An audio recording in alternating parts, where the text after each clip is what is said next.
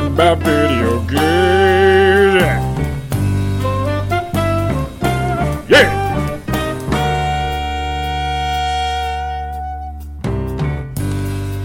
Okay, I am joined by Dave Proctor. He is studio head at Mighty Yell and also the game director of The Big Con, a retro throwback to the 90s, uh, also an adventure and a con game. A lot of humor in there. You got it all going on, Dave. Uh, that's why I have you on, because this game looks stupendous. Uh, we just saw a new trailer last week, was it two weeks ago? Um, at the I believe it was last week. It was a week ago today.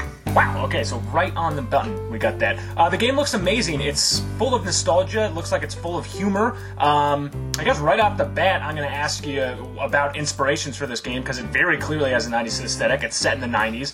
Uh, you just, from looking at you, not to age you, you look very good. Uh, I'm just saying you, but you look like you you were around in the 90s. what what inspired yeah, this was, game? I was around in the 90s. I was definitely here. Um, yeah, so um, inspirations. So definitely, you know, old school um, cartoons, comic books, stuff that, you know, visually. Um, we looked at a lot of Nickelodeon stuff. Like, that's what got us really excited visually for it. But the gameplay itself, like, I have loved con artist movies, you know, my whole life.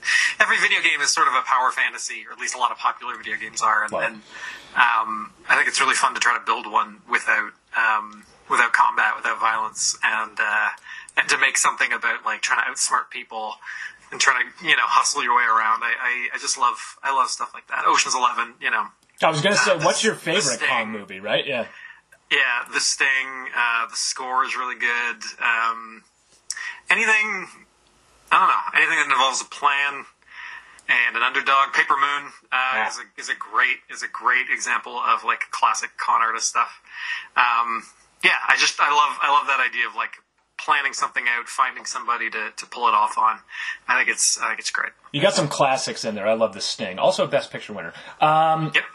It's interesting you say about the gameplay because one of there's so many ways to gamify so many different aspects of just life in general, different genres, and I always find it interesting uh, when it's something that we don't really see that often in video games. Not to say that there's never been a con video game, but really off the top of my head, I can't think of too many. I know of heists that I've done in games. Um, but cons are something that you don't really see in this medium that often. I'm wondering how you do gamify it, and what's the challenge there? Was it very difficult to figure out a way to make this an engaging gameplay experience? Yeah, I mean, I think I think every adventure game is a con artist game. It's just that it's not like if you if you play any classic adventure game, it's always like, can you steal this thing from this person and can you give it to this person because they want it? Like that's the logic loop of of conning people. Is like, what does this person want? How do I get it? Right? Like, how do I align align their their wants and their needs and what are they willing to sacrifice? Um, so you know, originally, and we've been working on this game, you know, on and off for, for four years now. But originally, we, we were really going very systemic with it. Like every person had a had a want and a sort of emotional state, and we had this sort of like complex um, idea of how that might work. But we we you know could never execute it on it in a way that was, I think, efficient or felt good. Um, and we, we just decided to start writing it. We, we went away from around from uh, really systemic gameplay to more to more authored authored puzzles and content, um, which should have made us make less content, but it didn't. Uh, You opened Pandora's box a little bit, yeah. yeah, I had to. My, my producer had to be like, "We you should stop." You should stop writing characters now. We're probably good. Um, Never! which was great. That's a good place to be. Uh, is to be to be held back from my pen. Um, but uh, yeah, it was it was all about figuring out ultimately, you know, setting up uh, quest design, setting up like how players will interact with a grift. We want them to to walk around. We want them to get a sense of the world. That's why um, all of our NPCs kind of trigger word bubbles over their head, so that you can you can get a sense of like what somebody's up to, and and then you'll see in their word bubble if they have a word that you can latch onto and start a conversation. Then there's a tip that there's a bigger a bigger thing there. Um, there's spots to spy on people, and that opens up new conversations and stuff like that. It all kind of boils down to making the player aware of you know their toolkit really early on and hoping that they will just go around and explore and feel smart for finding the stuff that we have very cleverly created for them. Very humble there.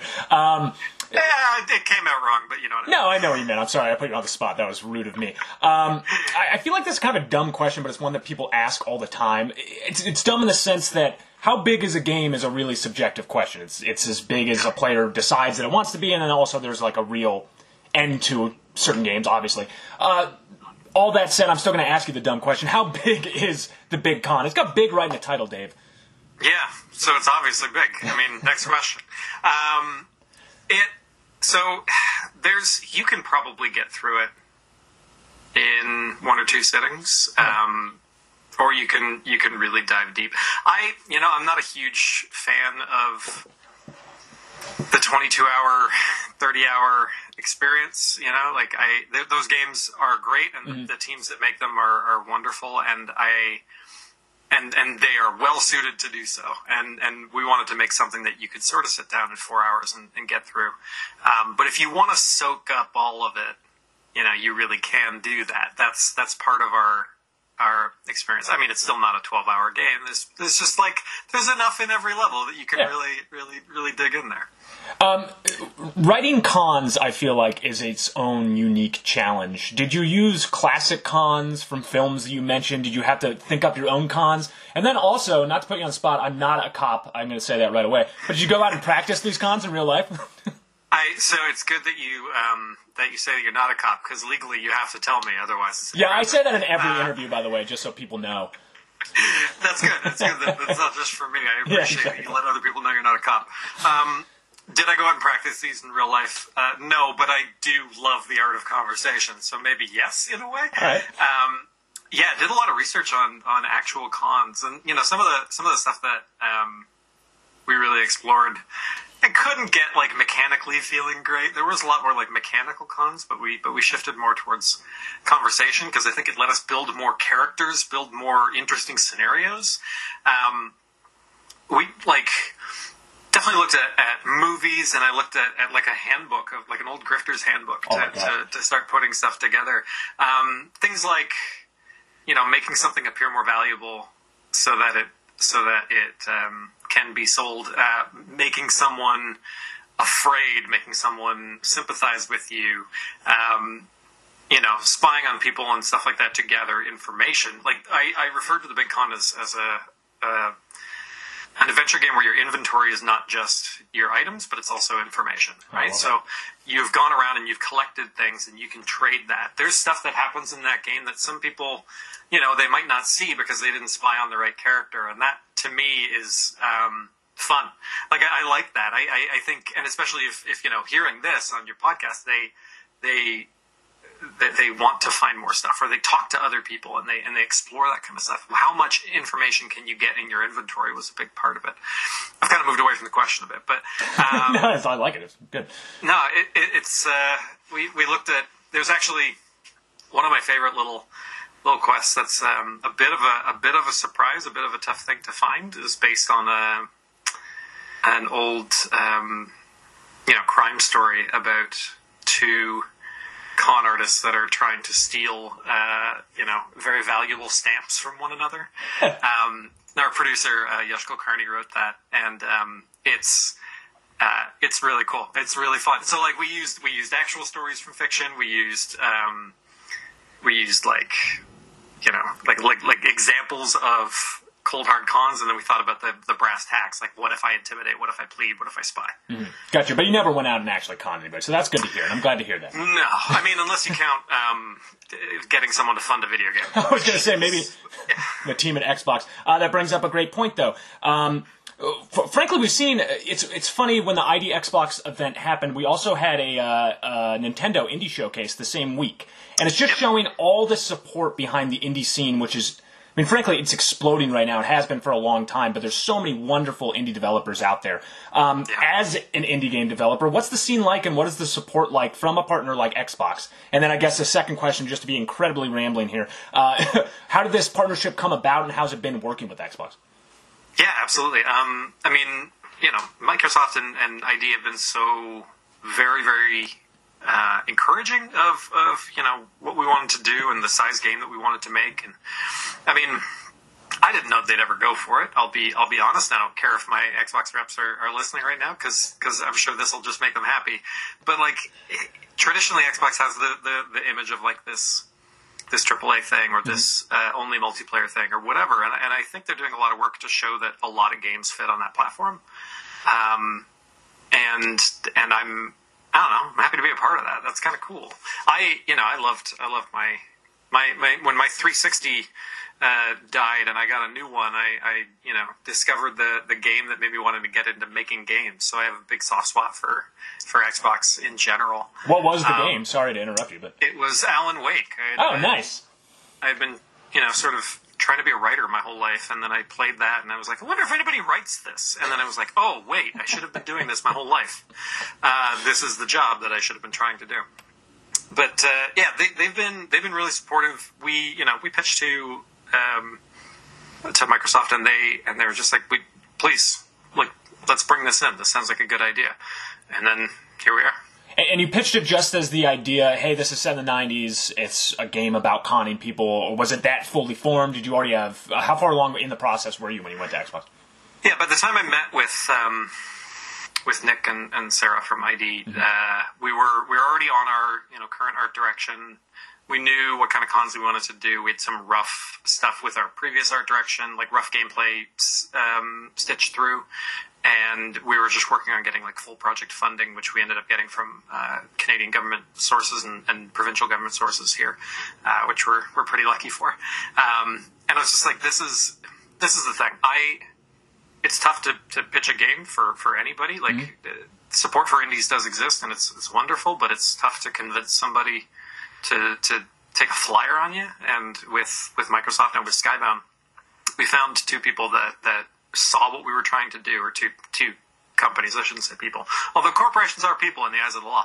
Um, but we found a couple places that really agreed with what we were trying to do, and they got it, whether or not we had fully executed on it by the time we were there. And they and they took a chance on us and gave us a shot at like just trying to build the thing that we thought would be cool, and then we did it, and it's great, and I'm so happy about it. Uh, I saw a great interview that you did recently with uh, Windows Central, and you talked about um, playing games like Curse of Monkey Island when you were growing up, games with a lot of humor in it. Um, They're still humorous games. Uh, they seem to be less of a thing. I don't know if they were ever really like a, a big driver um, in the space, but eh, games seem like an entire genre that is kind of missing humor in as much of a way as it could. Is that a good enough coaching of this entire question here? I got it.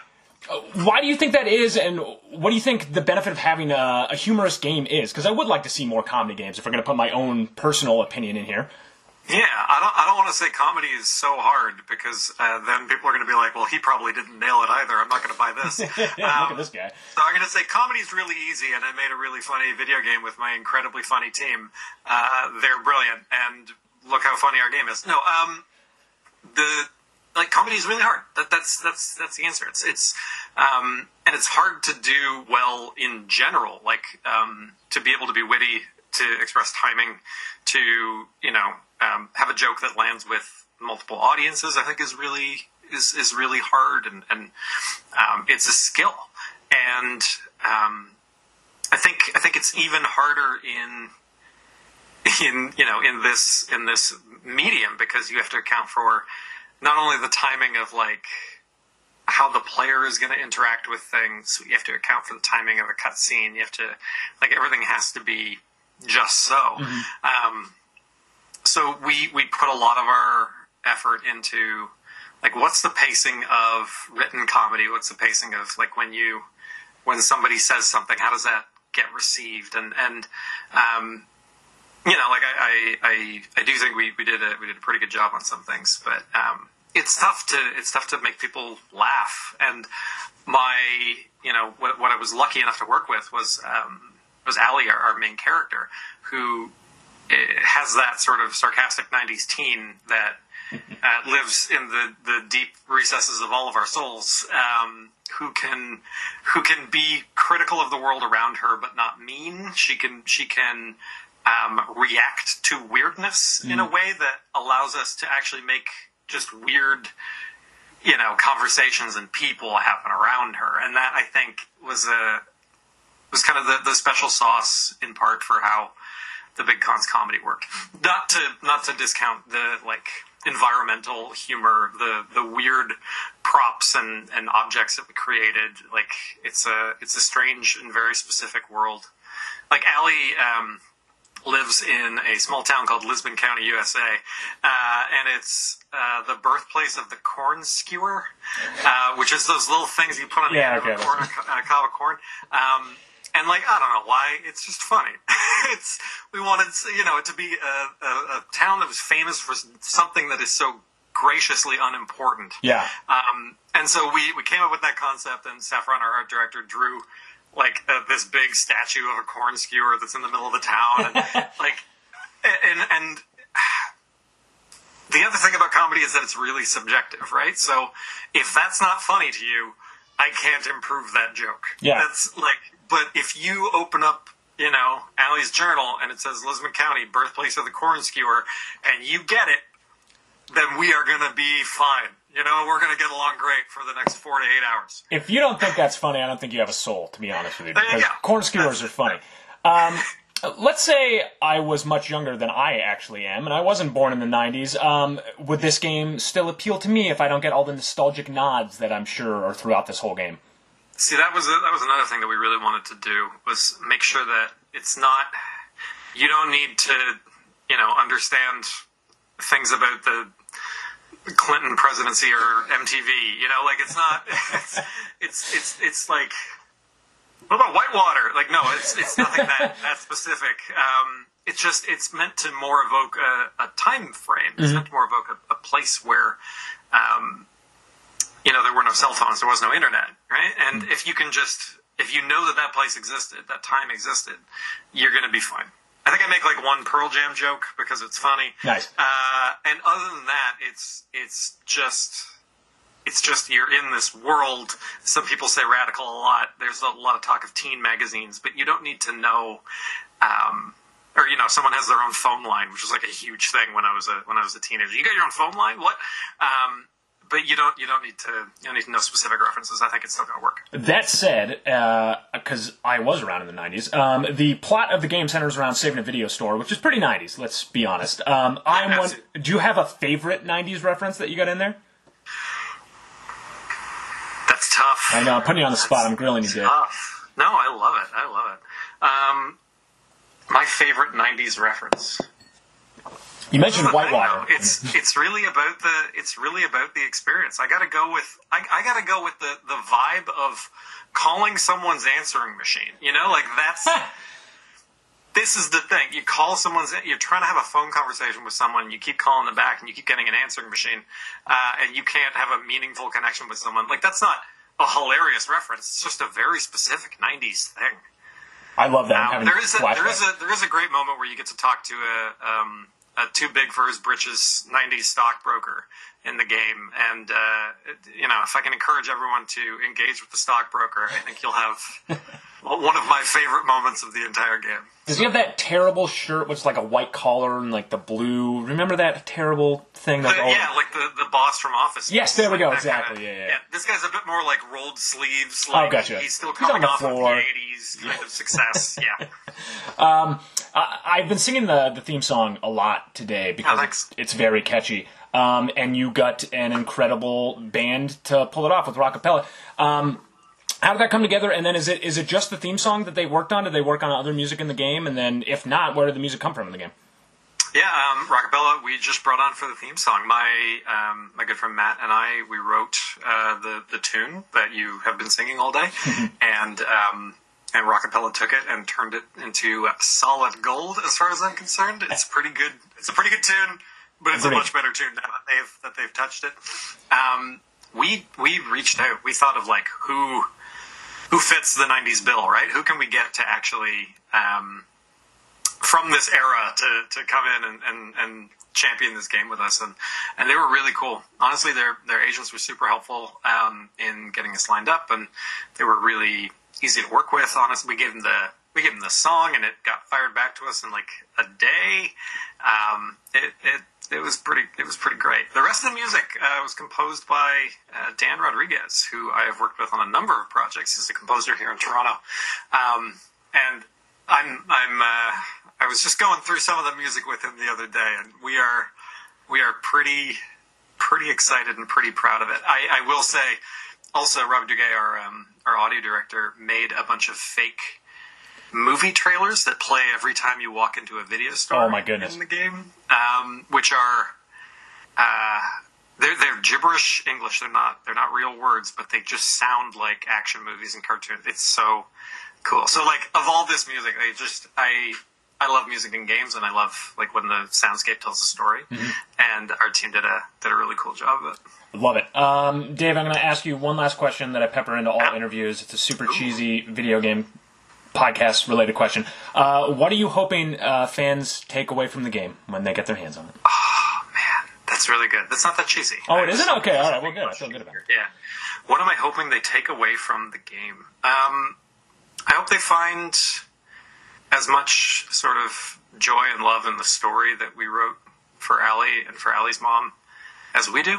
Um, it, it's uh, you know, it's a fun '90s adventure. It's got video stores in it. It's a very specific thing, but it's also like a story of someone trying to save like the most important thing in her life, which is her, which is the video store that she runs with her mom, and that meant a lot to write. Um, so I hope that I hope that it, I hope everybody loves it. Oh, That's really it. Very touching and sincere. I appreciate that, and I appreciate your time. Dave Proctor, the studio head at Mighty Yell, and also the game director of the Big Con, which is coming to Xbox platforms and to uh, PC on August 31st, correct? I want to make sure I get the date right. You got it. August 31st. Nailed it. all right. Today. Uh, awesome. Well, thank you so much, Dave. I appreciate you. I appreciate your time, and I am ready to travel back to the 90s and save a video store. Thanks, Patrick. Awesome.